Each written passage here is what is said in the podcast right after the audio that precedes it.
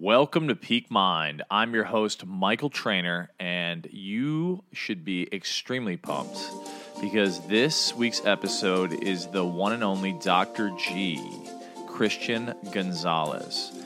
Dr. G, I met through one of my friends who's a leader in the functional medicine space, and we connected, and I checked out his Instagram and then had a few conversations with him, and I was like, I've got to have you on the podcast. He's an absolute wealth of information, a leader in the functional medicine space, and he actually offered to help me take my health to the next level. So I've been doing a bunch of tests on heavy metal, on molds, on various environmental toxins, which is one of the things we cover over in the episode. We also talk about various tenets for optimal health and living. We talked about environmental health.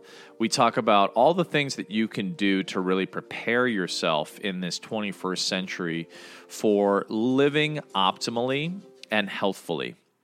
I think you'll really get a lot of value out of the episode. I know I did, and I definitely want to have him on again. Now, I want to thank all of you for going ahead and leaving ratings and reviews. It meant the world to me. I'm going to read this week's review of the week. It comes from Tiffany W., and she says, "What an inspiring podcast. Michael is an outstanding interviewer, and I'm left feeling inspired.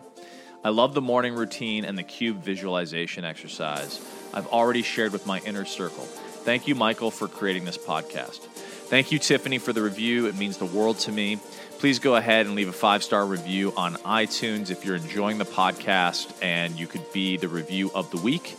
It's the way that we basically grow the podcast in this community because those ratings and reviews help us move up in the algorithm. So thank you so much.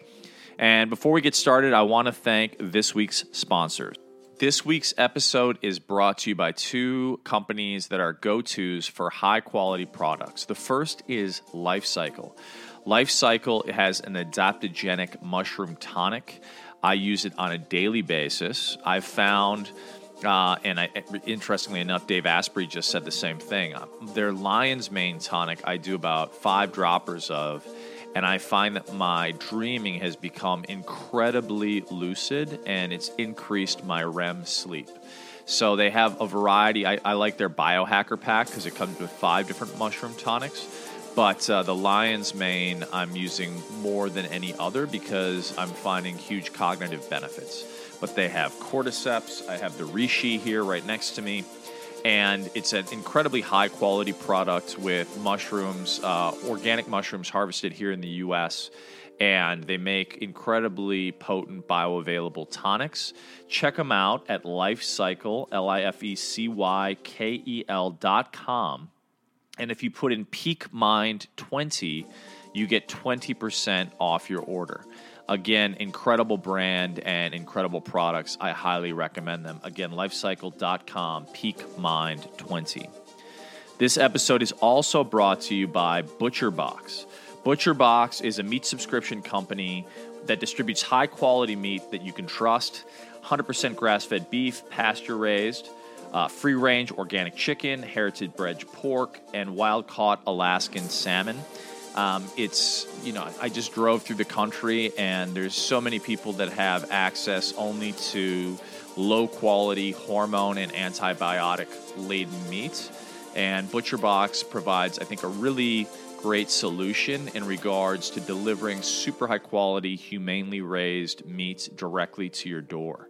So I highly recommend checking them out. I actually sent a box to my family and have been using the product and really appreciate their quality. So check them out, ButcherBox. If you put in Peak Mind at checkout, you get not only a discount but a bonus on your order. Depending on when you're listening, right now they're running a keto bundle, so you get a huge amount of free product in your first order. But they're about to start running a new offer, so check them out at butcherbox.com. And based on the time when you're listening, they're always running a really profound and fantastic first subscriber offer. So check them out, butcherbox.com, and put in Peak Mind at checkout. Without further ado, it's my great pleasure to introduce Dr. G. All right, I'm here with Dr. G. Dr. G, it's such a pleasure to have you, my man.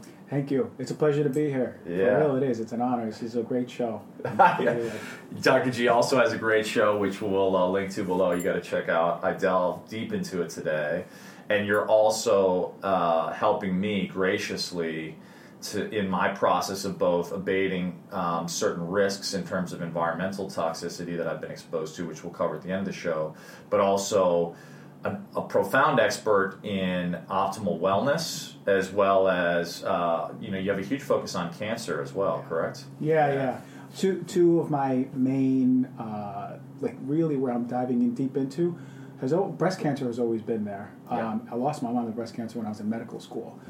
It became a driver. You know when you are really passionate about something, plus it's helping a lot of people, all of a sudden it becomes exponential. Yes. Right? Especially when you're putting it out there and it's relevant. But the environmental toxins, the optimal wellness, all that stuff came more and more when I went through my issue with mold. Yeah. All of a sudden I started really paying closer attention to, it's not just us that we have to optimize. We have to optimize our environment too, man. Yes. Where we live, where we work, where we're exposed, because the analogy I always give is we have a cup and it's filling up. And once it really fills up, overfills. And the size of the cup is based on stress level. Yeah. How stressed are you? If you're super stressed, you're going to have a little shot glass. Mm-hmm. If you're chill, you're meditating all the time, maybe you have a gallon. But that thing's filling up. And once it overflows, that's a big issue because then that starts manifesting disease. It's sort of like the balance is tipped off. Mm. But part of that cup that really speeds up that filling up is your exposures in your home, exposures in your work, exposures in anywhere you are over and over. So that's the big part. Let's start there. So just for those listening, we're going to go into many tenets for optimal wellness, but we also want to talk about some of the big things you need to look out for. And you and I both have been exposed to mold and have had pretty gnarly journeys as it relates to mold. Mine was compounded by actually a Lyme diagnosis, which fortunately I caught in the first week. So I was able to abate it with antibiotics, but of course that compromised my gut to a degree. But I've been on this crazy journey. I've tested now my brain, my heart, my gut. I've done mitochondria tests. We just did a test, which we'll cover at the end of this show, that was pretty comprehensive around environmental toxins. For those who are listening, I think one of the things that I figured out, and I'd love to hear your personal story, but when I started worrying about mold, I tapped into folks like Dave Asprey and Dr. Mark Hyman, who each had their own experiences. And when I watched Moldy, Dave's doc, he had said that there was something like 50% of homes and offices in the U.S. alone have some kind of mold. And I was like, that blows my mind, because most people don't think about it. No, most people don't. And that's true. That's in the research, 50%. And when I read it, I didn't see Moldy, but when I read it, I was like, whoa, 50%. And you have to think, we live in L.A., and as you get closer and closer to the beach, more of these homes are damaged with water, right? And I live right on the beach. You do. And at the time, when I got really sick, it was in Venice, so right by the beach. Yeah. But you have to really think about it, the fact that there's water damage in 50% of the homes. Now, if you have a family of four, statistically speaking, one of those members in the family are going to be affected, right? There's an HLA gene change. That's the gene, right? The polymorphism, the change in HLA gene.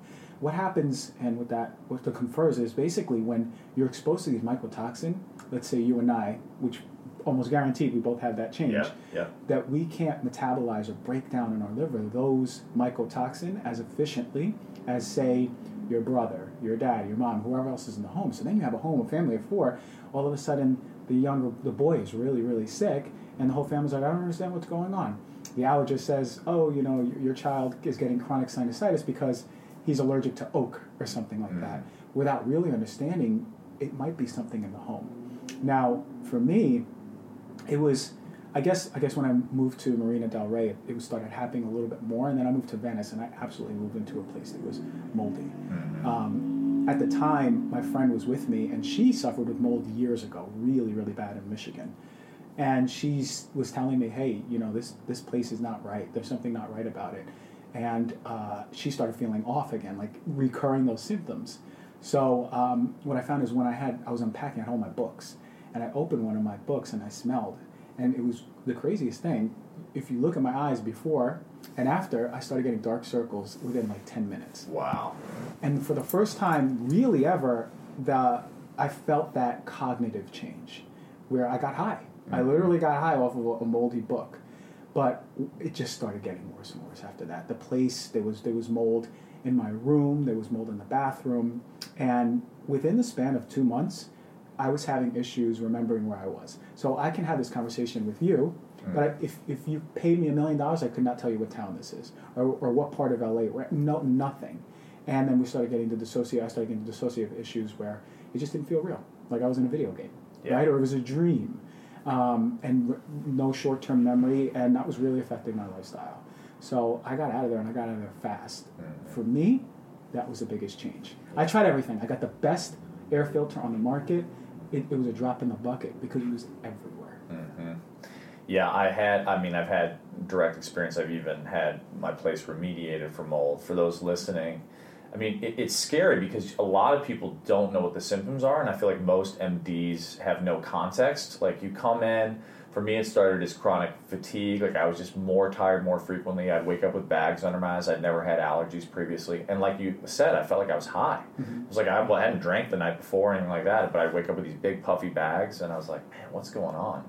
And then same thing. I had recall issues, and because of what went down with my dad in terms of his dementia, I'm so sensitive to cognitive issues and wanting to be, they say first symptoms onset 30 years, it happens 30 years before the first onset of symptoms. And so talking to Dale Bredesen and other folks, and I was like, wow, okay, so I've been super mindful of like being aware of it.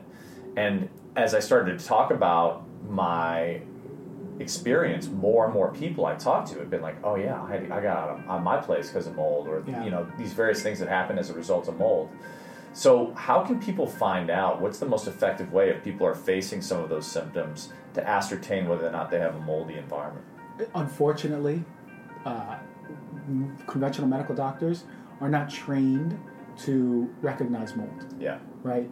And there's a lot of issues I have with that, because they're not really trained to recognize any environmental toxicity. And we're part of our environment, right? It's one of the tenets, it's one of the pillars, right? To make sure that your environment is clean, it's safe, it's serene, all those things, right? So those folks who may have it's a whole slew of symptoms, and it's multi-systemic, right? So it's not just cognitive, or it's not just bags under your eyes, but it's also, like you said, the fatigue. Yeah. One really big telltale symptom that I found was, and I suffered with it, is I had this unquenchable thirst every single night. Mm. Every night I said, I don't understand why I need to drink more. I was drinking all day. What, am I working out more? What's going on? And then urination, constant urination. I was like, do I have diabetes? What's going on here? Yeah. Before really I made the connection. But this, what they call these neuropathies, that you have this tingling in your legs. And usually that's because these mycotoxins not only have an affinity for the brain, but also the nervous system in general throughout, right? The peripheral nervous system. So we start having these tingling in our legs, or these what I call static shocks at night. Mm. But really what folks should do if they're concerned about it is look for either a naturopathic doctor or a functional medicine doctor. Yeah. These folks have a bigger understanding of environmental toxicity and environmental medicine. And they can lead you towards the tests that we did, right, that would be more indicative. And we did find some mold for you. Yeah. So those are the things you want to do. I don't think the best idea would be just go to a conventional medical doctor and say, hey, I think I have mold. They're going to be like, oh, okay, what are we going to do with it? Right. Unfortunately. Yeah, I started off with a couple of tests, because there's some very inexpensive tests, which I was tempted to do, that you can find just on Amazon. But I did go ahead and do an ERMI test. And then I wound up doing an air test. And what I understand is the air test is the industry standard, but oftentimes it won't pick up certain forms of mold because they're denser, especially like black mold. So I wound up doing the ERMI, which was a dust-based test, mm-hmm. which I did myself. In both, there was mold indicated, and that's when I did the remediation. But it wasn't until just now, frankly, because of how expensive it was. I was like, wow, like, okay, what, and also, which I'm going to do at the end of this show for all those listening, confronting the results scared me, because those who I talked to who were really hardcore about mold were like, look, first thing you got to do is get out of the exposed area, aka move. And secondly, I would recommend not taking anything with you. And so it's talk about an exercise in detachment and minimalism. I think if you embrace that, it could be a beautiful journey. But for me, I'm rather attached to my art and my things. So, yes, I mean, this is a beautiful place. You have beautiful art, really. Yeah. I understand. Yeah. I understand wholeheartedly, and. I did. I let go of everything, man. You did, right? All my medical books. And that was like thousands and thousands of dollars of medical books. Because the books will actually hold the mycotoxins. Yeah, I mean, you have to think of things that are porous. Yeah. Right? Like you have different particle boards, cork boards, clothes, books. These are things that are porous that really attract those mold pores or spores. So then that's what happens. It's not necessarily just the mold. It's the spores that they release. Yes. Those spores create mycotoxins in the body, and that's a big issue. So I did, man. I moved, and then I put everything that I wanted to keep in bags, and I threw away so much. I threw away my books. I threw away, and again, that's an exercise in detachment. You're like, wow, this is a shirt that really means something to me. You know, the girl that I loved gave me this shirt as a gift, but you know what? I was like, I don't love you anymore, and I threw it away. Like, you just...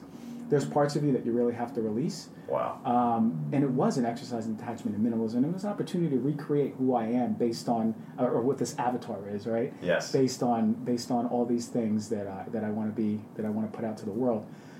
But man, for you, that we really just have to figure out what's level of exposure, what does your body say, and what are your options, right? Yeah. There are certain places that can wash clothes, really professional places, like that have high-end dryers, and anyone who's looking into that can reach out to me there, and I can make recommendations. The lady was in Orange County, and I put all my stuff through the high-end dryers. Yeah, they just didn't smell right still to me, so I threw it all away, man. But unfortunately, it puts you in a state. And who knows, maybe it's the inflammation, the inflammatory cytokines that it's creating in the brain, but it does put you in a state that you become obsessive, everything's moldy. And it's horrible, it's a horrible state because you don't want to go into this Airbnb because it smells moldy, right? You thought you threw away everything, but you put on this shirt, you go, oh my God, it smells moldy, now it's going to contaminate my new bed that I bought, and my new pillows and my new sheets. At the point where I decided to let go of a lot of that, I knew the biggest part was me removing myself from the source. Yes. Yeah, and the professional that came in, I used these guys called the mole guys. They came in and they found it. And I told them, in my room is the worst of the worst. Yeah. I am bad in my room. I wake up, horrible. I go to sleep, horrible. But he checked in my room, and what they found was a little crawl space that led to behind the bathroom. Uh-huh. And it was in my closet. And he took all these samples with the swabs, and he found black mold. It was everywhere. Black mold was everywhere, and which is one of the most pathogenic, aggressive types of mycotoxins in the body. I mean, they get every system. And that was tough. That was really tough. But when I told the landlord, he was like, okay, here's all your money back. No, just don't sue us. Yes. You know? Yeah, it's a huge issue. So for those who feel symptomatic, let's assume that they have some mold in their system. What is the protocol? Removing oneself from that environment being principal among it, but what is the protocol that you recommend after you've ascertained that, say, mold toxicity or the mycotoxins are in your system? What do you do once you found that out? Yeah, so you have to think about what mold does. These mycotoxins, they have an affinity for the brain. Mm-hmm. They have an affinity for the nervous tissue. They downregulate a lot of the precursors to just overall immune function. I mean, there's some species of mold that will downregulate your B cells, right? So you're not even creating true immunity anymore in your T cells. So and then you have to think about where else: the kidneys, the liver. These are all things in animal models that we see that it has affinity for and how it affects them. So for us, we go, all right, what do we do? Well, for me, I think one of the biggest things is getting into an infrared sauna. And I was so happy when you told me you had one. Yes, and I was even more happy to see it with my own eyes. Yes. I mean, it's perfect, but be aggressive about it, you know, because we can see that not only does it upregulate your system to start detoxifying, but also gets that out of your body. But you want to be smart about it. You want to have chelators in the body, right? So for me, I was taking it before and after to make sure it was binding all of those mycotoxins. I was supporting my liver. I personally was using glutathione, but even all the precursors to glutathione. What are the precursors to glutathione? N-acetylcysteine. Yep. Right. I used to use an amino acid complex. Yep. That basically provided me with the rest of the precursors like glutamine. Okay. And then you want to, again, take care of your liver. I had different brain overall, just brain support, right? There's different herbs like let's say ginkgo biloba, phosphatidylserine. These things are going to be helping reduce oxidation in the brain, which is being caused by these mycotoxins. And then dietarily, right? Yep. We want to absolutely get the things out of our system. Even if you don't have celiac disease, you got to start thinking about getting gluten, wheat, barley, rye, and all of those foods that are really high in mold, moldy right? foods, yeah. Grain, like a lot of the grains, corn, oats in particular are really high. Really? Yeah. I myself am a vegan, but those who are listening, pork, if you're eating bacon, these are things that can be contaminated with mycotoxins. Peanut butter, that's another one. Yeah, and there's a lot of aflatoxins. Aflatoxin, exactly. So you got to start thinking, me being a holistic doctor, you have to think about everything. Yeah. Right? Environment, stress levels, right? The more stressed you are, obviously your immune system is going to be poor. So you have to think about everything as a whole. For me, I started taking more time to do things that I liked, right? Yep. Meditating, yoga, breath work, the things we love. And I will say, as far as taking supplements, also we want to make sure, I said brain support. Make sure we're detoxifying. Make sure we're eating well, right? Again, whole coverage of everything. Lots and tons of water, sleeping, right? And the crazy thing is mold, that we've actually seen that mycotoxicity, when you're infected with mold and overwhelmed, your internal clock will shift. I was staying up till 3 in the morning. I didn't understand why. Yeah, I had that experience. Or I'll need to sleep in. I went to Italy for the summer, and I was doing a retreat, and I was, granted, there's jet lag, things of that nature, but I felt like I needed less sleep, and I woke up super alert. And that was the thing that actually, because I travel so much, that was one of my first cues, was like, I'm not waking up with bags under my eyes, and I'm waking up sharper, greater recall, more energy, and earlier in the morning. Yeah. Whereas when I'm home, it's more like, man, I feel like I need, like, the alarm will go off, and I'm like, oh, just like another hour more, like, you know, just feeling that the resistance to actually go from sleep to wakefulness and the time it takes. It's like, I love coffee, but like I definitely like crank coffee in the morning, you know, because it's like I feel like there's a subtle, which I don't feel. Part of the reason I bought this camper van, I'm so excited about it, because when I'm out in nature and I'm breathing that fresh air, I just feel like I'm more in tune with circadian rhythms, and I feel like my wakefulness is faster when I'm up in the morning.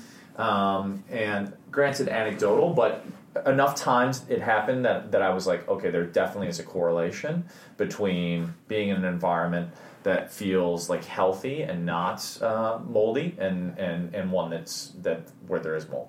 You absolutely need to pay attention. If you think you're infected with mold, right? You have mycotoxicity. You got to pay attention if you're not home, how you feel. Yeah. Right. Unfortunately, a lot of these hotels are moldy in itself. Yeah. You know, we had the mold guy come to my show, and he said, "Be careful with hotels. You know, they're not." What's the strategy? How do you deal with that in hotels? I mean, I guess you can ask for a different room, but like, is there, you know, I have friends like Luke Storey and others, Dave, I know that they have. I did buy this.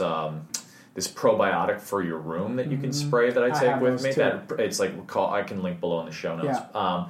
And they bring like that Somavedic or like a portable air filter. Ben Greenfield, who I've talked to about this, has like a whole protocol. But like, what do you do? Because if it's embedded in the sheets in the room, I mean, you're kind of stuffed. Yeah, I mean, you're kind of stuffed. And unfortunately, the first thing I do when I get in a hotel room, hopefully they don't try to lock me in there, but I open the windows fast. Yeah. Right? And I get a smell. Like, if I'm like, oh, this smells weird, it smells like chemicals, because you have to think, it's not just the moldy smell. A lot of times, there's off-gassing that's adding to the pathogenicity of these mycotoxins in the body.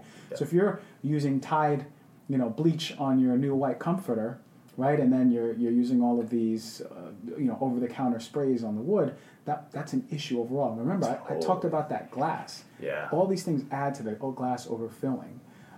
So what do? You know, you check the room, you smell, right, see if it has that musty, old, you know, grandma's house smell or the library smell. I mean, librarians got to be some of the moldiest people out there. Yeah. You know, so be aware of that. And if so, maybe go for another room. Maybe it's that room, you know. Usually comes from the vents too. in these rooms. The air conditioner, they don't clean them, they don't change them. Right. So you have to be very much so vigilant about what's the airflow. Also, they came out with like these travel air filters. Yeah. So maybe if it's important to you, bring one of those air filters for travel. Yeah, I bring one. I have one in my car and also in my bathroom. That's a really small one that I use and I'll bring with me. Yeah, and one thing I'm not mentioning, and Deidre Klinghart did a study with this, and the fact that EMFs can actually raise the amount of mycotoxicity. Wow. Right? The mold it'll release more mycotoxins. So. And now 5G, I just saw the announcement today, literally is being rolled out all over LA and I'm sure all over the world. That's ridiculous. Yeah. To me, it is, because if you're not aware of where we're going with 5G, then any listener, just type in 5G, negative notes, negative comments, something, any consequence, anything. Because we're kind of teetering on like dangerous area now, to be honest. And it is concerning. So what can we do? Unplug our stuff. Yes. All of your routers, EMFs. Just do you have switchers to unplug it at night? Or take it out of the plug? Yeah, I just literally do it. I take everything out. And just because, I mean, that was crazy to hear. Yeah. So we have to pay close attention to what we can do. People put their phone. I mean, I hate when I'm walking down the street, sometimes I'll see like a young lady with like her phone right over her ovaries. Mm-hmm. And I'm like... Or in the gym. In the gym, in their bra, you know, and it's like, I hope that they're in airplane mode, but even then, like... I've taken my phone out of my bedroom and I have it on airplane mode pretty much all the time when I'm not using it. Yeah. But that like the radiation that we're exposed to and the frequencies, it's like it's crazy. Yeah, because we didn't evolve like this, man. Right. we evolved walking barefoot, right? With circadian rhythms, not with. This is very alien to our bodies, and we are suffering a lot of these consequences. I'd be interested to see really, really big formal studies, right?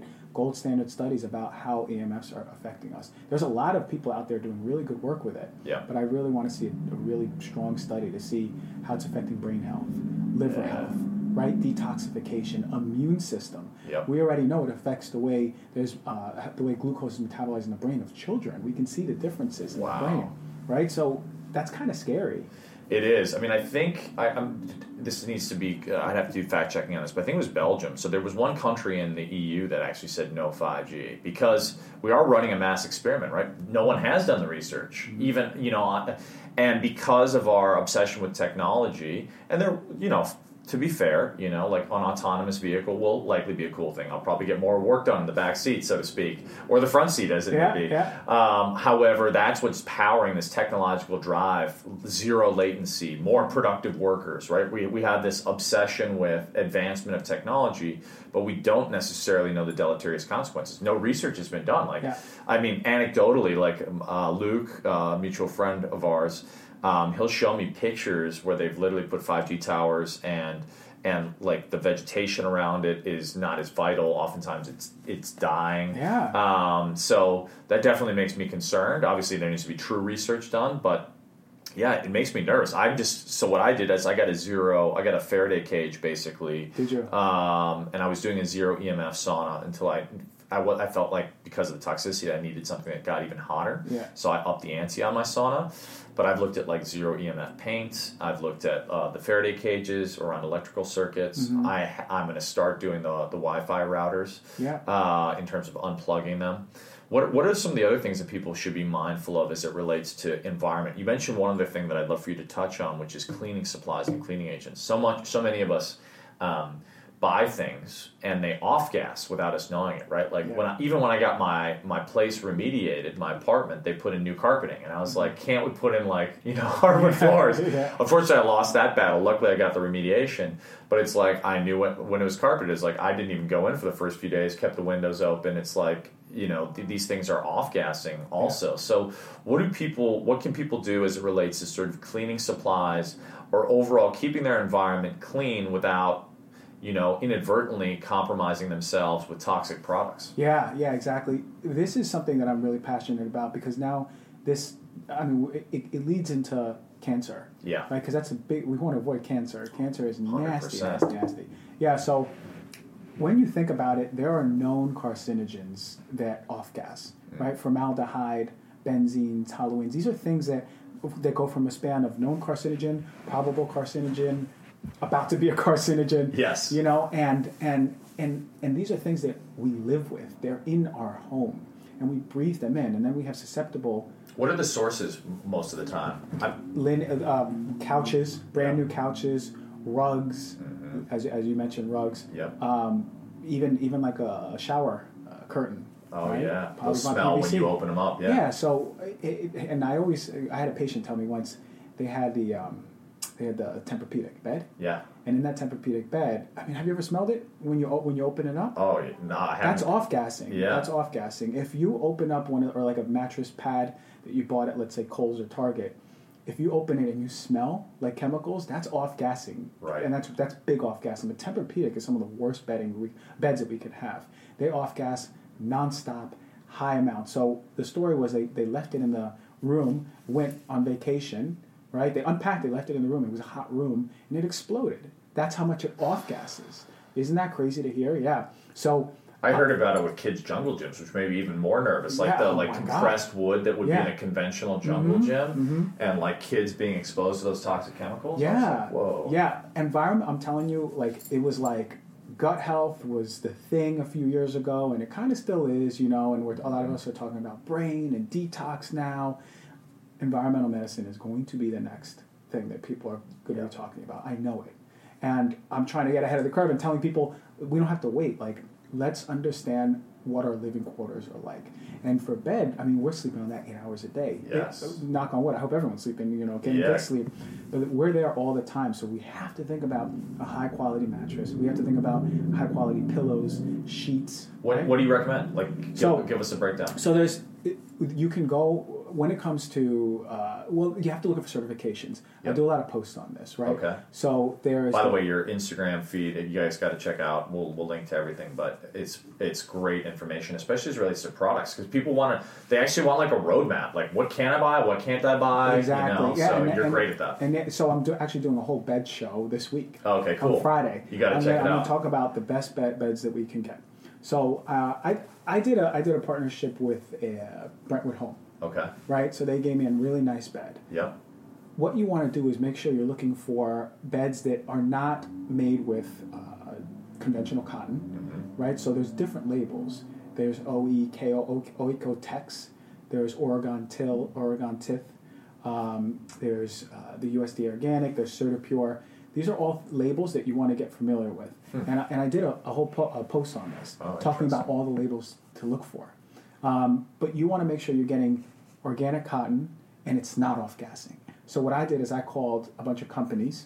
Sattva is another one, really good one. Samina is Samina good? Yeah, I think I called Samina up too. Yeah, that's a good one. I'm trying to remember the rest of them. Regardless, what I did is initially I just did a search top clean mattresses, and I took down 15, 20 numbers, and I called every company and I asked about off-gassing, I asked about organic cotton. I asked about where they source. A lot of them use a mix of either cotton or latex or cotton and latex. And you want to make sure the latex, too, where it's being sourced from, right? Clean latex. Because you need the best bed. Yeah. You need a comfortable one, so you're getting good sleep, but you need one that's not off-gassing over and over and over. So you're breathing that in. Yeah, you're breathing it in. That's all night, man. Hours a day, yeah. Yeah, and for kids, you know, you want to get a good quality crib, a good quality bed for your kids. Mm-hmm. That is one of the biggest investments we can make. Now, the other stuff in your home, let it off-gas. Mm. You know, let's say you buy a brand-new couch, and you bought it from, you know, a store that is not known to make clean stuff. Keep it outside for as long as you can. Let it off-gas. Take out the covers, the plastic, and let it off-gas. But don't let it rain and get wet. Don't let it get moldy. Exactly. So pay attention. Yeah. And it's funny. The crazy thing is, when I first moved here, towards the beach, sometimes I lived more inland a while ago, and I would let things be outside, and it was fine. But when you come in towards a beach, there's all of a sudden dew that comes at like 5 or 6 when the sun goes down. Yeah. So I left something out. I left like things at a bunch of little pieces of furniture, and they all got wet. And I was like, oh, no. You know, like totally. But you got to pay close attention to how you're cleaning, right? If you're using, you know, Mr. Clean, Lysol, these are all things with synthetic chemicals, hormone disruptors, immune disruptors. all the things that we don't want to do, especially, it's like chicken or egg, right? Did those things predispose us to mold, right? Like that allostatic breaking down, that low, that cup filling up. Right. Or, you know, did the mold make us weaker? And now our soaps and many soaps and shampoos as well. For sure, man. So like Environmental Working Group. Mm-hmm. If whoever's listening and doesn't know that, they need to go on the EWG. Mm-hmm. And that Environmental Working Group, you can cross-reference all this stuff. Let's say you're wondering if this Miss Myers soap is clean or Miss Myers topical spray is clean. Look at the grade that you're going to get on that, right? Mm-hmm. And then look for other options. See what their top ones are. You can find top soaps, top lotions. This is how we empower ourselves, right? Yeah. Because I promise you, how many people talk to you about this? You didn't learn it in school. No. It's not in the, you know, I guarantee your physician didn't talk to you about cleaning supplies. Definitely not. Right? So we need to be empowered to make these interventions, right? What's our home look like and how we can get more and more healthy. Yeah.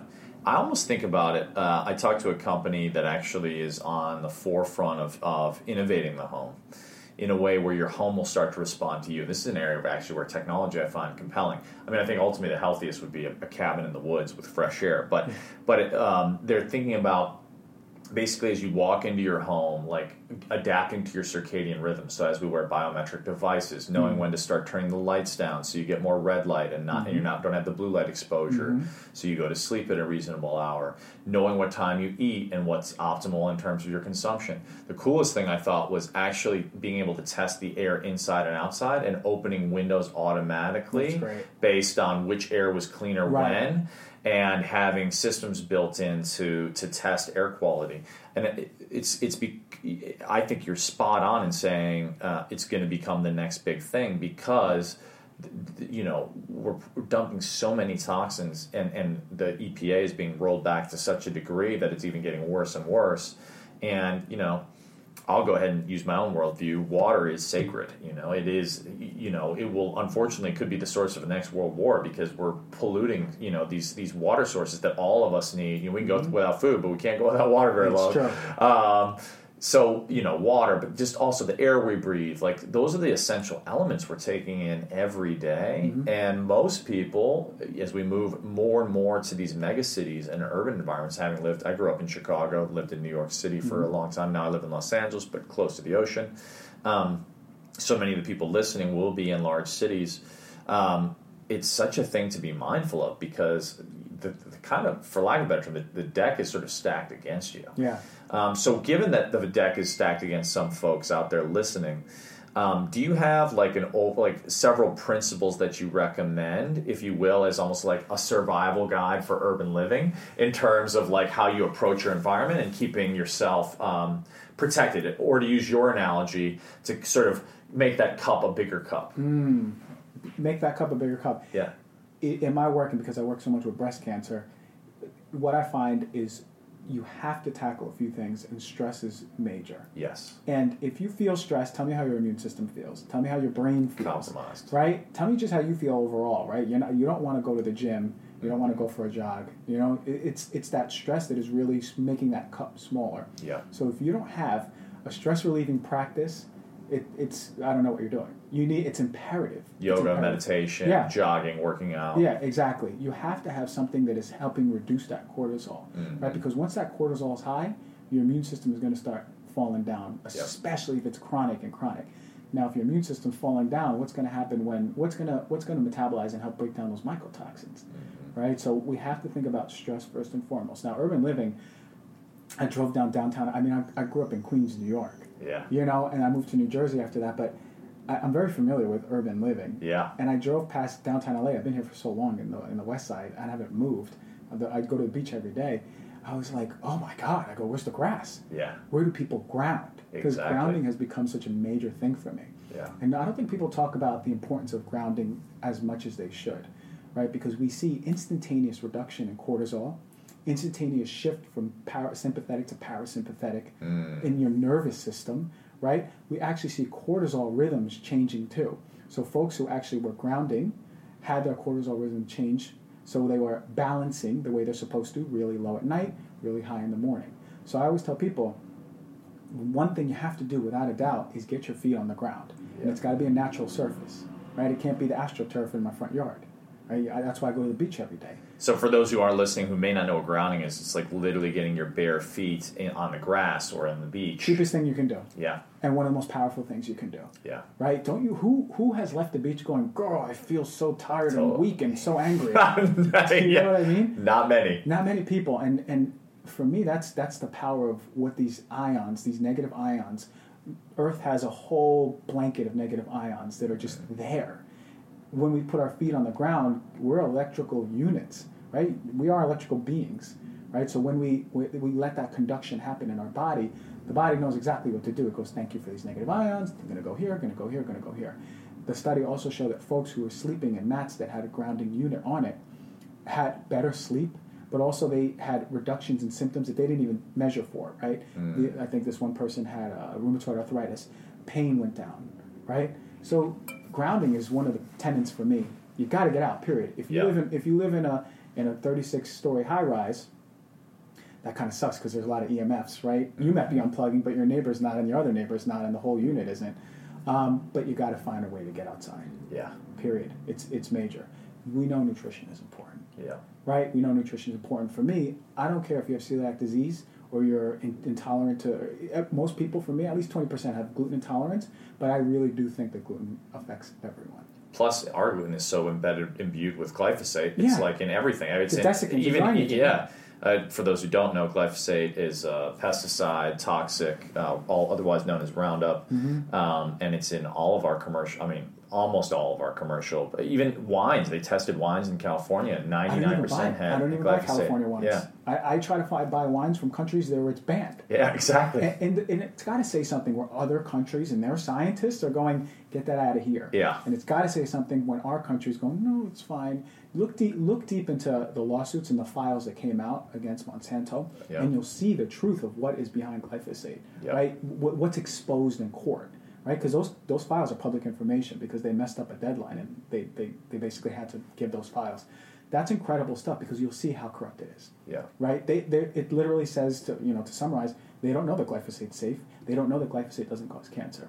I don't talk much about it because, it's not really, For me, I don't know. It's just I get a little weirded out talking a lot about it, but that's important for us to know, right? It's super important, and most people. I mean, there was just a gentleman who was spraying because it was his job, a janitor up in San Francisco Bay Area, and he was terminally ill, and he actually won the first lawsuit against Monsanto because he got terminally ill because of the spraying of the chemical, and unfortunately, it's pretty prolific in terms of its use, which this is a topic for another episode, but not just in how it affects gluten and then commensurately our gut, mm-hmm. because we're eating this gluten with these pesticides, which is killing this diverse ecosystem in our gut. And I've done a couple episodes on that. And if you feel like talking about gut health, happy to go there. And also the gut of the earth, which is the soil, which is the number one. Some argue the number one thing we can do for climate change is actually maintain diverse, healthy soil. Which unfortunately we are killing the microbes and the microorganisms, mm-hmm. which are so essential to our health, through the widespread use of these pesticides. Yeah, glyphosate, it came out to the public because it was shown not to affect human cells, but it affects our gut. Yeah. It affects our bacteria. The shikimate pathway is how it happens. And the same thing happens in nature. Did you get Zach Bush on here? We're actually working on scheduling. But his talk I saw, by the way, so I went to PaleoFX, and I don't want to go to these conferences because I have gratefully relationships with many of the leading experts like yourself. I oftentimes don't go to the talks more. I use it for networking and connecting community. For sure. But I popped in randomly to Zach Bush's talk.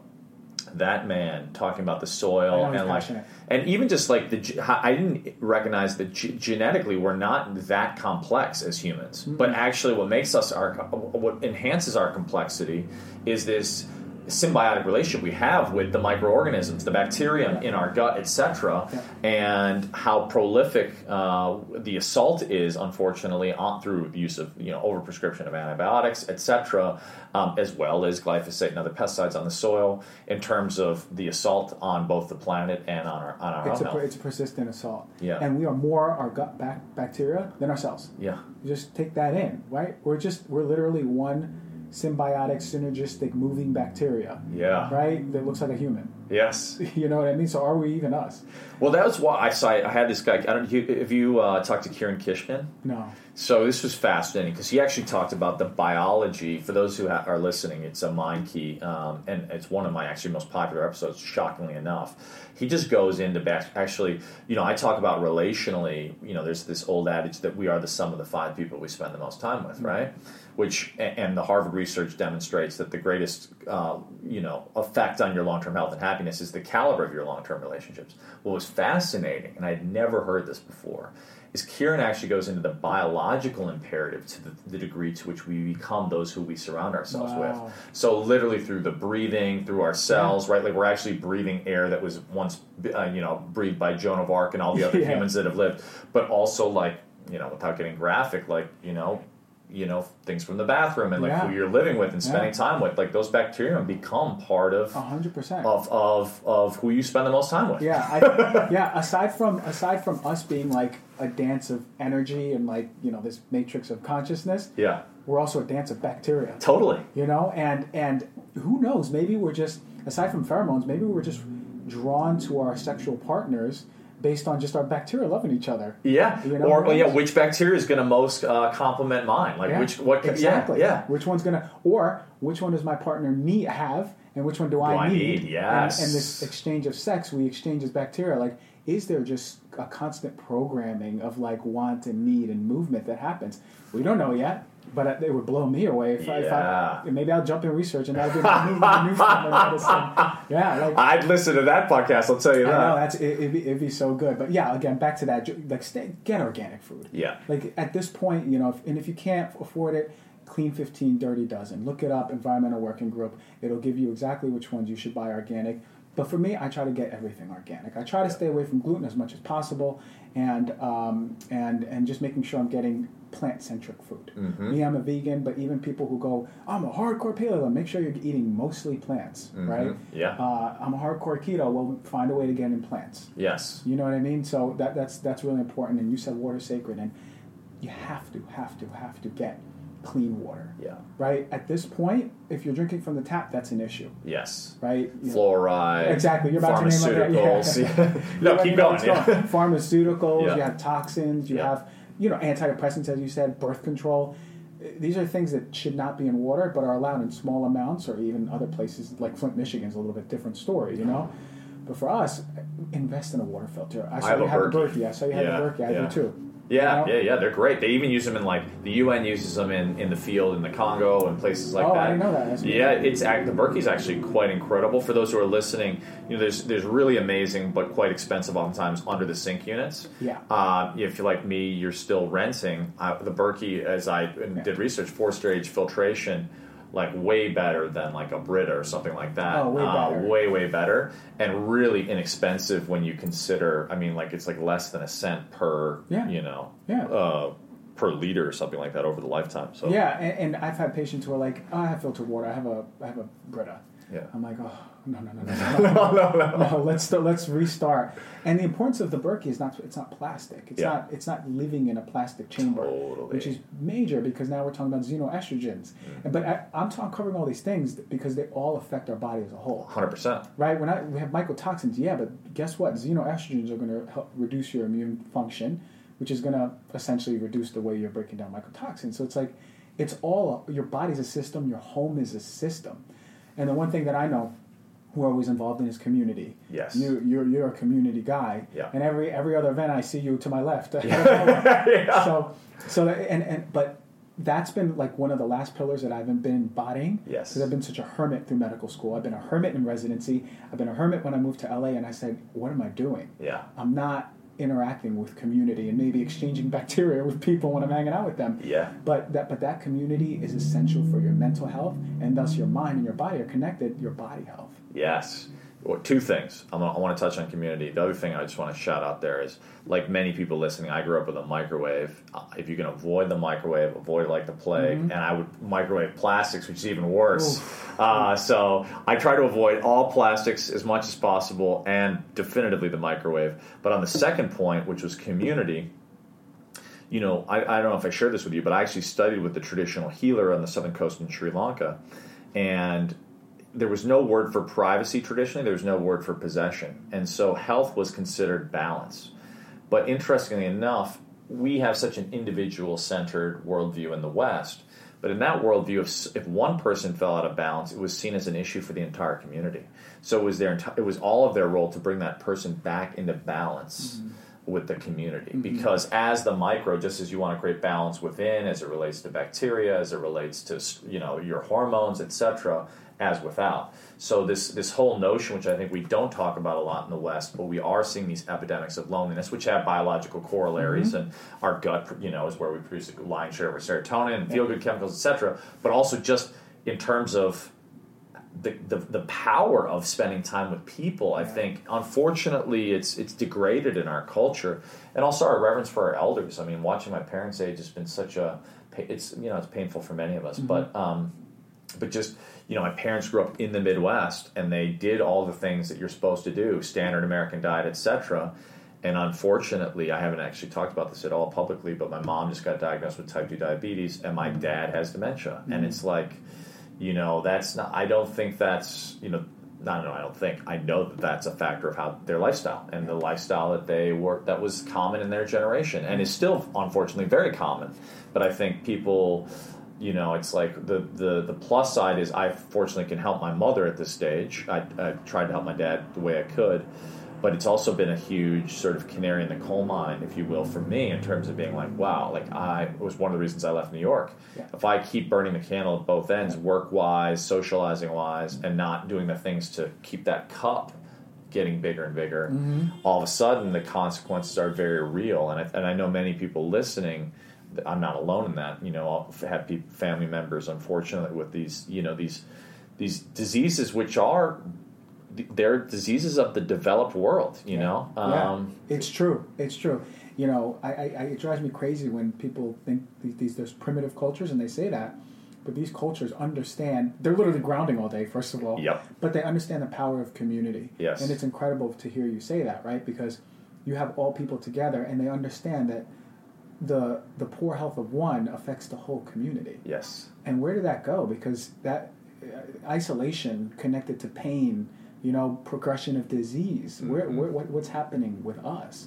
You know, and that loneliness is major. And how many, like every gathering we go to, and that I see you at, do you ever leave and go, oh God, why did I come here? You know, like, no. It's like the beach, you know what I mean? Yeah, totally. There's something about powerful about like-minded people. Yeah. So find your community of like-minded people. If you love drawing cartoons, get with 10 other people who love drawing cartoons and talk about, you know, the technique of drawing a shoe. Yeah. It's really amazing what that does. And I preach this now because that's my newest pillar of health. Yeah. Is that community aspect, is interacting, laughing, hugging, all that crazy stuff, right? Yeah. That we don't pay attention to. Yeah. We have to, without a doubt. Have to pay attention to it. It's one of it's likely, I may have mentioned to you, I'm working on a book, and it was around the power of relationships. But as I've delved deeper into the research, one of the things I've become really passionate about, I mean, I've been passionate about it for over 2 decades, but passionate about sharing more of is sort of these, what I would call ancient technologies or ancient tools for modern times, right? And like,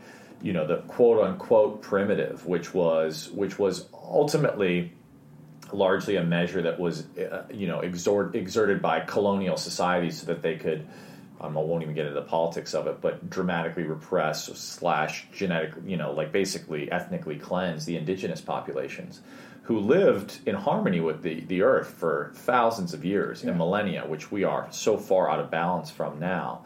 And so much of their knowledge was so, and wisdom was so advanced, yet was so, you know, this, you know, the storybooks don't demonstrate that. Mm-hmm. And so much of it was around this maintaining of that balance, right? Yeah. This reverence for for nature, for balance, for the ways in which societies are constructed such that they maintain a balance, that someone doesn't get lost, you know, which unfortunately we have many lost people now. Yeah. And the you know, the depression, the anxiety, and sometimes the acts of violence that are popping up from deeply lost, unseen people that are dramatically imbalanced. So anyway, I won't go too deep into that for now, but I think that there's also, as there are many beauties to advanced technology and sort of Western science, as we see, for example, in certain aspects of Western medicine. Like when I got Lyme disease, I was very glad to have antibiotics in that particular moment. Yep.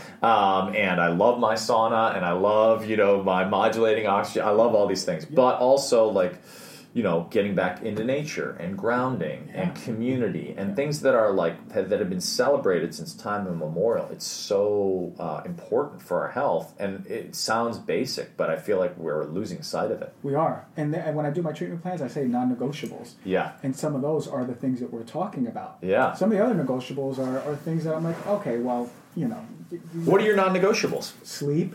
Yep. Grounding. Yep. Community. Yep. More sleep. You see what I'm saying? These are things that you need, right? You have to understand a stress reduction these are non-negotiables. Yeah. I put them right there, front and center, so they can say, okay, from here, I'll go. I'll get you a protocol together and do that protocol. But if you miss it for a week, I'd rather you miss that than everything else. Yes. You see what I mean? So your core priorities being the non-negotiables that have to happen. That have to happen. Let's tap into that, because we've done this beautiful journey through a lot of the environmental challenges. One of the things I know you're have profound insight into and have done tremendous research into is optimal performance and optimal living. For those who are listening that are really interested in sort of taking things to the next level, and those who are listening who are sort of moving out of maybe one of these environmental toxicities, et cetera, what are, as it relates to sleep, as it relates to practices to reduce cortisol, et cetera, what are your kind of non-negotiable elements for optimal wellness? Yeah, so as it relates to sleep, when you wake up, you gotta make sure that your eyes hit something that tells your body to boost up that cortisol, and that something is the sun. Yes. Right? Now, some people, you said Chicago, it's probably dark in the morning. Oh, super dark. I'm from New Jersey, it's super dark in the morning. But now, through technology, remember we were talking about the beauty of now living in an advanced civilization with technology, you can use those red lights, right? Yep. It'll help mimic, and it'll tell your body, all right, because sometimes when I travel, I'm in Portland, guess what, I have my travel Juve or my travel BioLite. Yep. And I'll put it right there in my, and it'll help. Yeah, I meditate 10 minutes in the morning with my Juve right here. Yeah. You see, there you go. Or go outside to the beach and meditate with the sun. Yeah, so usually we're blessed to be living in LA. I'll get out within 5-10 minutes of being up. I'll go to the bathroom, put water on my face, brush my teeth. I'll be outside, because you want to get it within the first 20 minutes, that cortisol response. It's called a cortisol awakening response. And that's very important to tell your body it's time to get up, and that's very important for the cascade of your hormones. Mm-hmm. So if that cortisol is boosting up, then it goes down throughout the rest of the day. And hormones are everything, man. Yeah. Everything. It's so important to have your hormones in balance. Guess what? As men, testosterone is so important too. Mm. Right? What's the key for testosterone? Well, I know the men listening are interested. Yeah. In ancient times, or in civilizations, as you mentioned, being outside naked and getting that sun to hit your scrotum, guess what? That's going to boost up your testosterone like no other. Wow. But you also have this light. Yeah. So, maybe you wake up naked and get in front of it. It's really important. But testosterone is going to be really important to have fats in your diet. Yep. You don't want to go too high fat now. This is why I'm not a fan of keto, especially what it does to your microbiome. You don't want to have too high fat in your diet. Got it. But you want to make sure that, and sleep. Sleep is, for me, if someone says, what is the most accessible thing to boost my testosterone, is having deep sleep, consistent sleep. Being asleep before, around 11 o'clock, right around 11 is being the latest. And I could take my own advice, I'm the guy who's all of a sudden wants to write poetry at 12 in the morning. Yeah. You know what I mean? Or 12 at night. Sure. So, but the sleep is one of the most important things, consistent sleep, because that will disrupt your hormones, even testosterone. Mm. And then, now I'm going to tell you stuff that you'll know all about, and I'm sure you've had a guest talk about sleep hygiene, but you've got to make sure you get that blue light out. Yep. Period. Right? And you want to do it 4 hours max. You want to start at around 4 hours. I usually do around 3 or so, because I'm still on my computer. I'm still on my phone. Yeah. Right? I don't have a TV, but if I had a TV, that might be on, Yeah. But that blue light is... I have a red light filter for my phone. Me too, I'm going to get the one for my computer. Yeah. I have this the Himalayan salt lamps, which I go to, and fire that I go to at night once it's dark. Yeah. Yeah, and this is a beautiful fire you have going right now. Yeah, exactly. But it's so important, because guess what? As soon as it hits, your optic nerve. It goes to a place called suprachiasmatic nucleus in your brain. Yeah. Guess what? That tells your body, say, no more melatonin right now. I'm not going to shoot. I'm going to reduce melatonin. Mm. That sucks, because when you're tired, you need melatonin. Right. That's what melatonin is the reason you get tired. And melatonin is very important. I just released a show today on the pineal gland and melatonin. Yeah. But the things that affect the pineal gland and melatonin. Melatonin is so important for anti-cancer, man. Mm. Anti-cancer. It also sets rhythms when you're traveling, right? So let's say you go, to Bali. I don't know how, maybe 16 hours difference, sure, or something crazy. That melatonin, getting that good sleep, getting the sun at the right time, helping level out. That melatonin's going to tell your body where you are, more or less, and how to reestablish a rhythm. Melatonin is everything, man. It's a very, we don't know enough about it, but it is such a powerful hormone, and that's why it's out when you sleep. Your immune system, it's telling your immune system, kill those cancer cells, right? Reduce the oxidation in the body, protect your genes. This is melatonin. So sleep for me is, at this point, number one or number two. I even put that sometimes before nutrition, man. Nutrition can be variable person to person. I say eat plant-centric. Yeah. But that sleep, man, is everything, right? You said when you're in nature, you wake up alert. Yeah. You feel like a new man. Totally. Your personality's different. Yeah, 100%. And if you're getting crappy sleep, guess what it's affecting? Your microbiome. Yeah. And if it's affecting your microbiome, we are our microbiome and all the other bacteria in our body. You see what I mean? Where it's leading? It's a cascade. Yeah, but we don't sleep well. Why? We have EMFs nonstop. We got blue light. We got all this technology. We don't have proper sleep hygiene. We're on our phone right before we go to bed, so we're thinking about everything. We don't know how to relax. This is all. These are all things that are affecting our sleep. And then once we finally go to sleep, it's 1 a.m. Yeah. Or 12, and we're not getting the sun in the morning. We don't have these proper rhythms that nature intended for us, and that's a big problem. Because, like I said, chronic poor sleep on a shitty mattress is a big problem. It is. It's interesting, the military did a study, and they actually showed that poor sleep is as deleterious as being drunk, ostensibly, on the battlefield. And I saw it on 60 Minutes some years back. I wish I could quote it, but basically it was poor sleep is very, very bad for cognitive performance. It'll put you in a diabetic-like state. Yeah. Or just from poor sleep. Yeah. I mean, how many times in college did you wake up with 6 hours of sleep and you're like, oh, I'm not even paying attention in this class? Right. It spikes insulin, right? It spikes insulin. Yeah. Everything that could go wrong in your body goes wrong the next day. So imagine having chronic. I mean, there's very few people who are like, I get 4 hours of sleep and I'm fine. Yeah. Most people get 4 hours of sleep. That's a big problem. Yeah. They think they're fine, but they're not. I always envied that. I felt like I heard, I can't remember what it was, something like Bill Clinton only needs 5 hours. And I'm like, I've always needed 8 or 9. He has bags under his eyes every time I see him. I'm like, I don't know how you do that. Yeah. The other thing is, when you're sleeping, it's also when your brain takes out the trash, so to speak. Exactly. So it's for cognitive health, I know sleep is essential, which is obviously something I'm acutely passionate about. Yeah. What are some of the techniques that you recommend for optimal cognitive performance and health? Oh, man. And this has been actually an interest of mine, too, lately, because what happened with mold. Yeah. And I don't have a family history like you. Yeah. But it's so important, right? Because let's say Alzheimer's is, I don't know, maybe 10% or so. It's a smaller percent.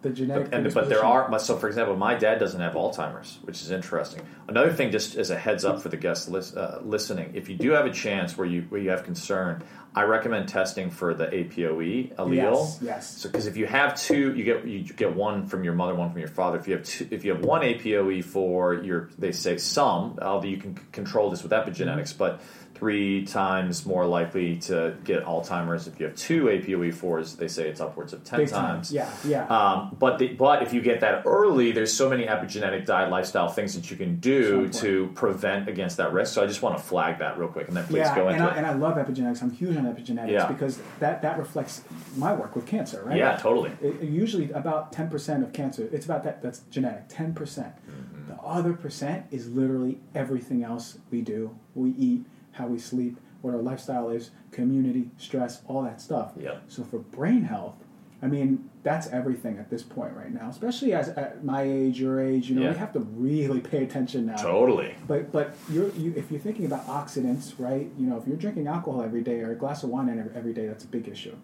right? What you need to do is pay close attention to how much oxidation your brain is being exposed to. Right? The blood-brain barrier is very selective, but there's certain things that really open it up.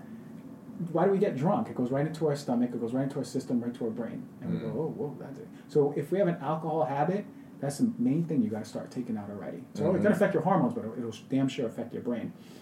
I always pay attention to infections.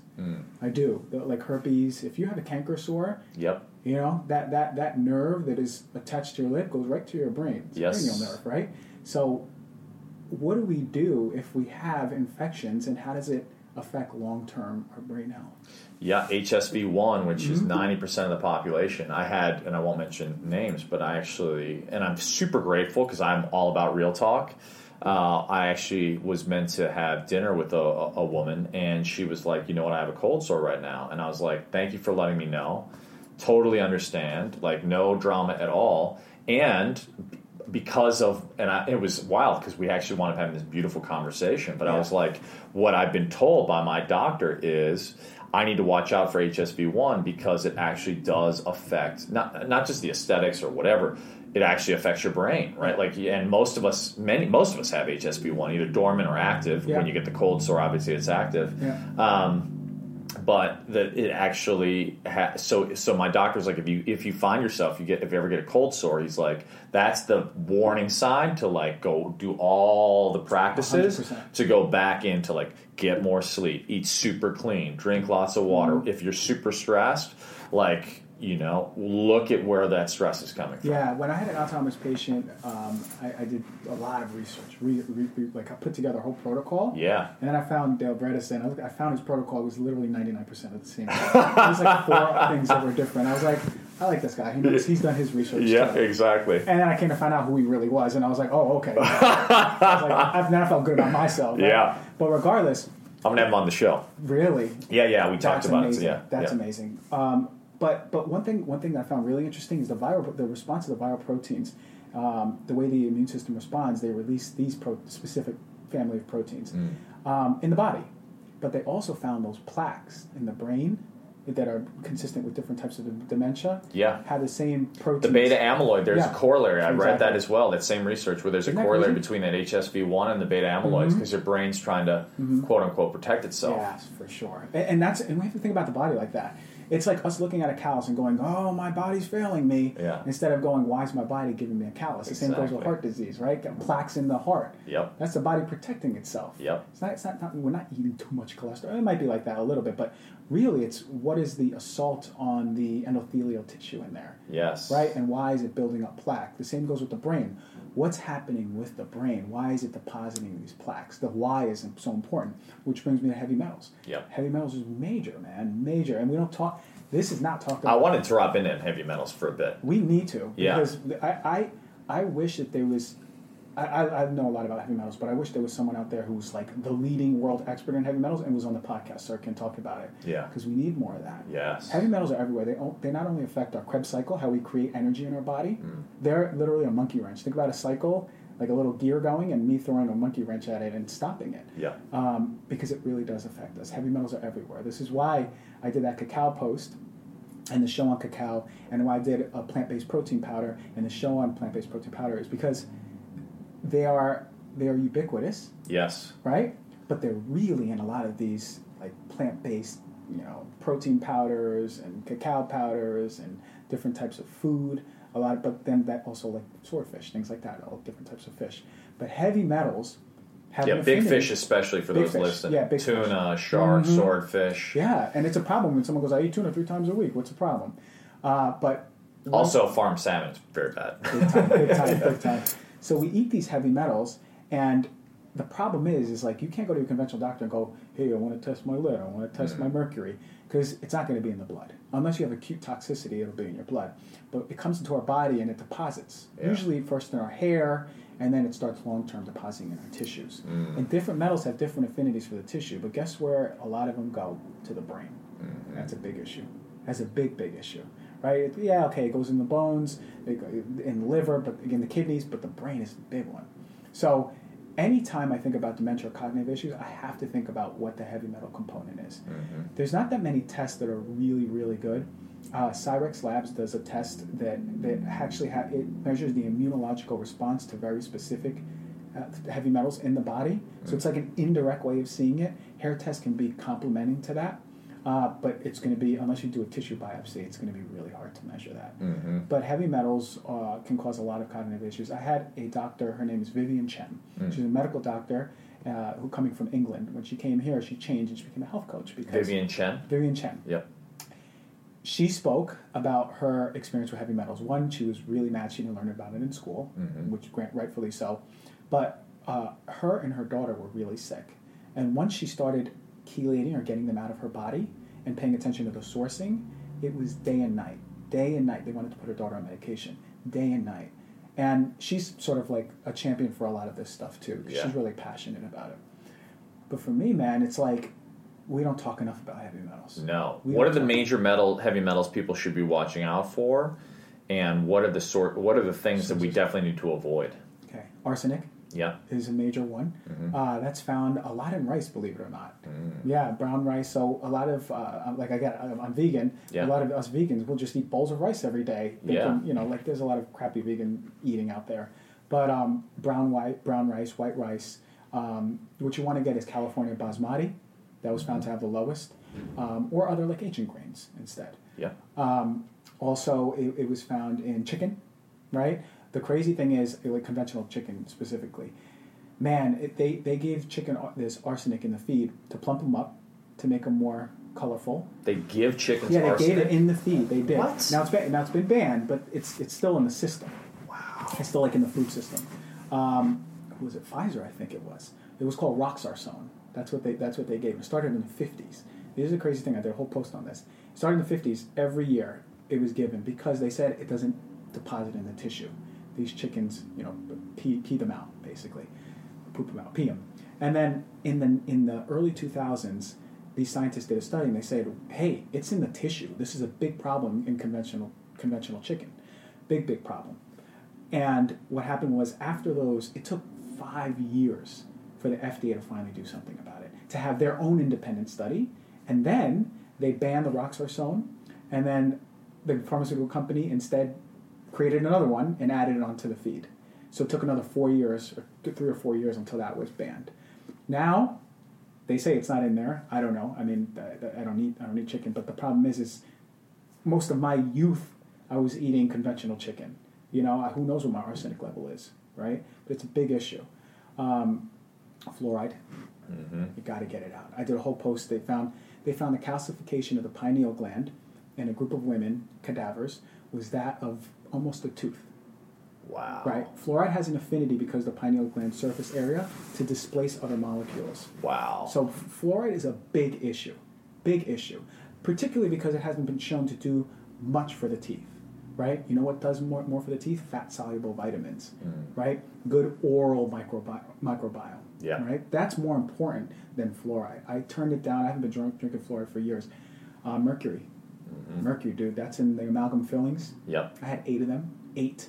Wow. My cognitive, I had some pretty bad brain fog. I've been getting better over the past 2 years. Yeah. But I had 8, man. It's crazy. And then you get mercury from the big fish, as we were talking about.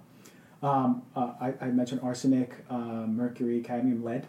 Lead is from lead paint, but also you find that in high amounts of like pea proteins, right? Cacao powder, that's lead and cadmium too. How do you get good cacao? Because now that I've been off alcohol for a stint, I've just been drinking cacao. Yeah. Now it's high-end ceremonial grade cacao from Guatemala, but I have no idea what that is. That how do I know if it has lead or not? I can't even tell you. I did my own person. I felt like an investigative journalist. Yeah. I was calling these companies and I was like, hey, I need your COA, please. And if they didn't give it, that was a problem. If they gave it and it was crappy, that was a problem. So I found the Terrasol, and I'm not sponsored. I promise I have no affiliation with them, but Terrasol was one of the best ones. Santa Barbara Chocolate Company, they have cocoa. That was one of the best ones. Mm. And I spoke on my show about the list of the ones that were good and how much to take pretty much. Got it. And the same goes with plant-based proteins, man. Like they're really high. And the reason I'm so passionate about this project that I did is because pregnant women, all these heavy metals cross the blood-brain barrier. You know the best way to detox mercury if you're a woman is get pregnant because it's going to go to your baby. That's crazy, isn't it? So for me, I was very passionate about it because there's pregnant women out there that the doctor says, you got to get a lot of protein, but she's like, I'm a vegan. So then they're eating these plant-based proteins with really crappy high levels of lead and cadmium, And guess where that's going? To the baby. The baby comes out, maybe the baby's predisposed to cognitive issues, ADHD, autism, because of the precedent was set epigenetically by all of these heavy metals in the body. Wow. Crazy, huh? So those are the big heavy metals. Those are the big ones.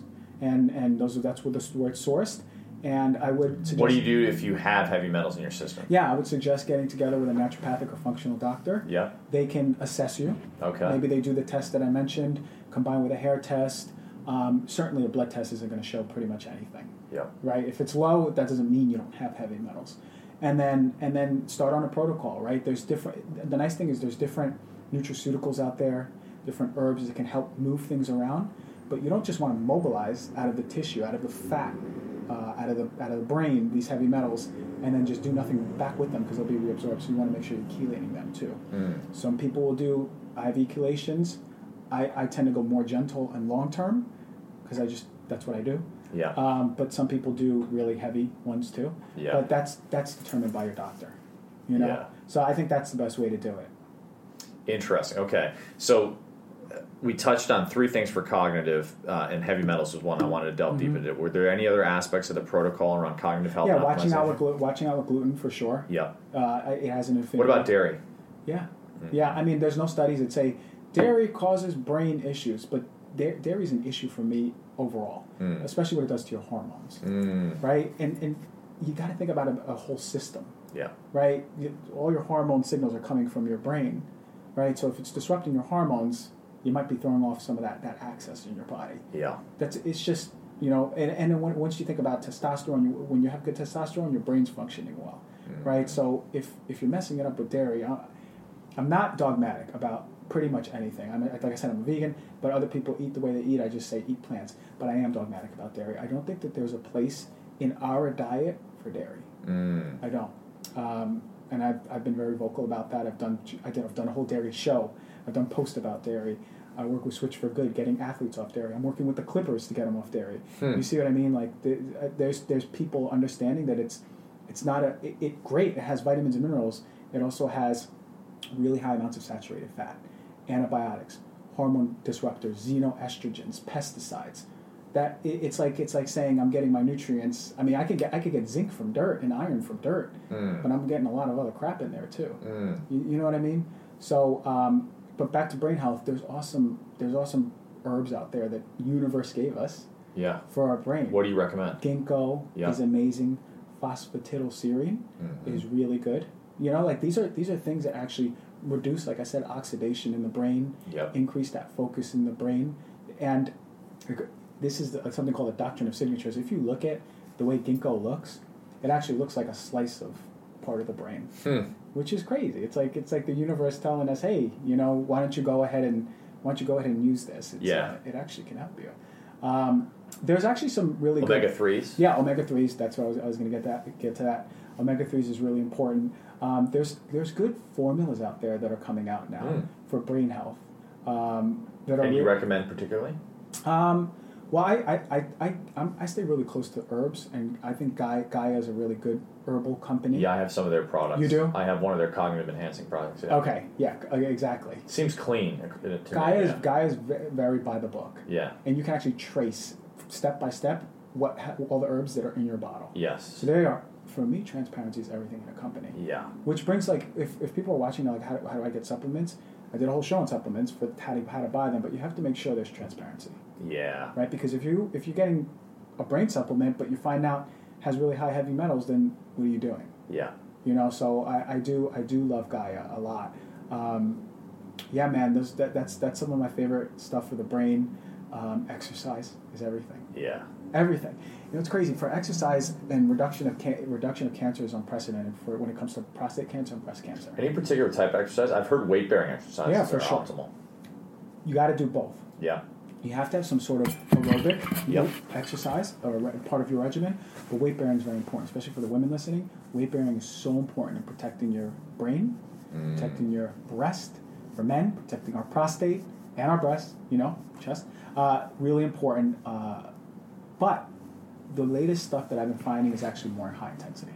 Yeah. Higher intensity, like explosive, like you're breathing a whole lot, is going to be really important too. The last thing I want to say for brain is I had a really close friend of mine, Dr. Gabrielle Lyon, MD, out in New York on my show, and we spoke about the importance of muscle-centric medicine. And she was actually talking about cognitive decline and longevity when it comes to muscle. And she is basically a huge proponent of saying by the time we're 40, we've set the precedent to our muscle tone, pretty much. And then from that point on, we start losing a lot of it. And one of the big dangers is something called sarcopenia, where we actually just, you know, when we see older people, they have really poor muscle tone.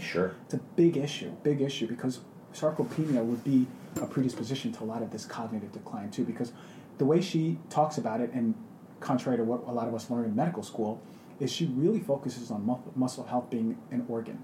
And by an organ, it's releasing anti-inflammatory proteins in our body, helping balance our hormones, promote better hormone health. And actually, I get behind a lot of what she says because she's smart. She's passionate. She's done a lot of work, and she's very unbiased. Say her name again, just for those. Dr. Gabrielle Lyon. Wonderful. Yeah, she did. She's been on Hyman's show. Yeah. And we spoke a lot about this. And that's really important long term. So what I'm trying to say is, what is the role of exercise in your life? Right? If exercise is something, I'm going to get to the gym this week, versus it's part of my regimen for health and longevity, you got to look at that being as part of your lifestyle. Yeah. Right? Get out there, eat well, build good muscle tone, reduce your muscle-fat ratio, right? You want to have a high muscle-to-fat ratio and make sure that that's going to help your brain. It's all connected. Totally. Right? We're not 100%. I'd rather you work out, get better muscle, than take a fish oil pill. Yeah. Interesting. Do you see what I mean? Because we're working endogenously with our own body, and our body knows what to do.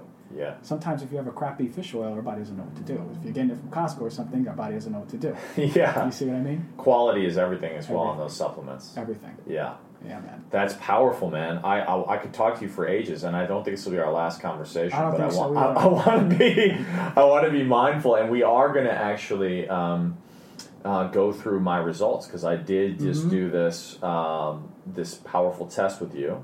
So I think we're going to pause here. I'm going to get an opportunity to grab some water, and I'll pause the show as well. And then let's revisit, and we'll dive deep into it. Okay, cool. Thank you, brother. Yeah, for those, actually, Dr. G, for those who are interested in delving deep into your work, you have an amazing podcast. Your Instagram's incredible in terms of information. Where can people find you? Heal Thyself Podcast. It's Heal Thy Space Self. There's another guy out there doing Heal Thyself too, but ours is a really good show. The Instagram is at doctor.g. And I'm really just doing a lot of podcasts. I do a lot of talks. I work with a lot of companies. I'm everywhere, basically. And one of my biggest passions is increasing that talk exposure. So I would love to be in every state next year. Yes. Or within the 2 years. I support that, man. I mean... What I'm working with you personally. I believe in you. I think you're just a bastion of knowledge and information and wisdom. And Thank you. I want to support you any way I can. Anyone who's listening, subscribe to the show, follow his IG. Yes, it's chock full of amazing intel. I appreciate it. Dr. G, man, this will not be our last conversation. All right, man. all right, brother. Yes. And there you have it. I hope you enjoyed this conversation with Dr. G. I know I did. I definitely want to have him on again. He is a wealth of information, and I'm going to be working with him really deeply on isolating some of the environmental toxins I've been exposed to, as well as just optimizing my overall health and wellness. If you got value out of the episode, please go ahead and leave us a 5-star review. It really helps us move up in the algorithm and get this community growing. So it means the world to me. You can check out the show notes below or on my soon-to-be-launched new website, which will be michaeltrainer.co. And I can't wait to share with you some of the big projects that I'm working on here in 2020. And I just really hope that you're enjoying and getting a lot of value out of these episodes. I'm committed to doing as much as I can to bring value to you here in 2020. Looking at doing 2 episodes a week with some bonus episodes and really getting as much valuable content out to you as possible. So if you have any suggestions on guests, if you have any thoughts, even ways in which we can improve the episodes, please go ahead and reach out to me. The best way is social media. I'm at Michael Trainer on Instagram and Twitter and LinkedIn. Please go ahead and reach out. I love your questions and your feedback, and it's greatly appreciated. So with that, please go out there and live your inspired life.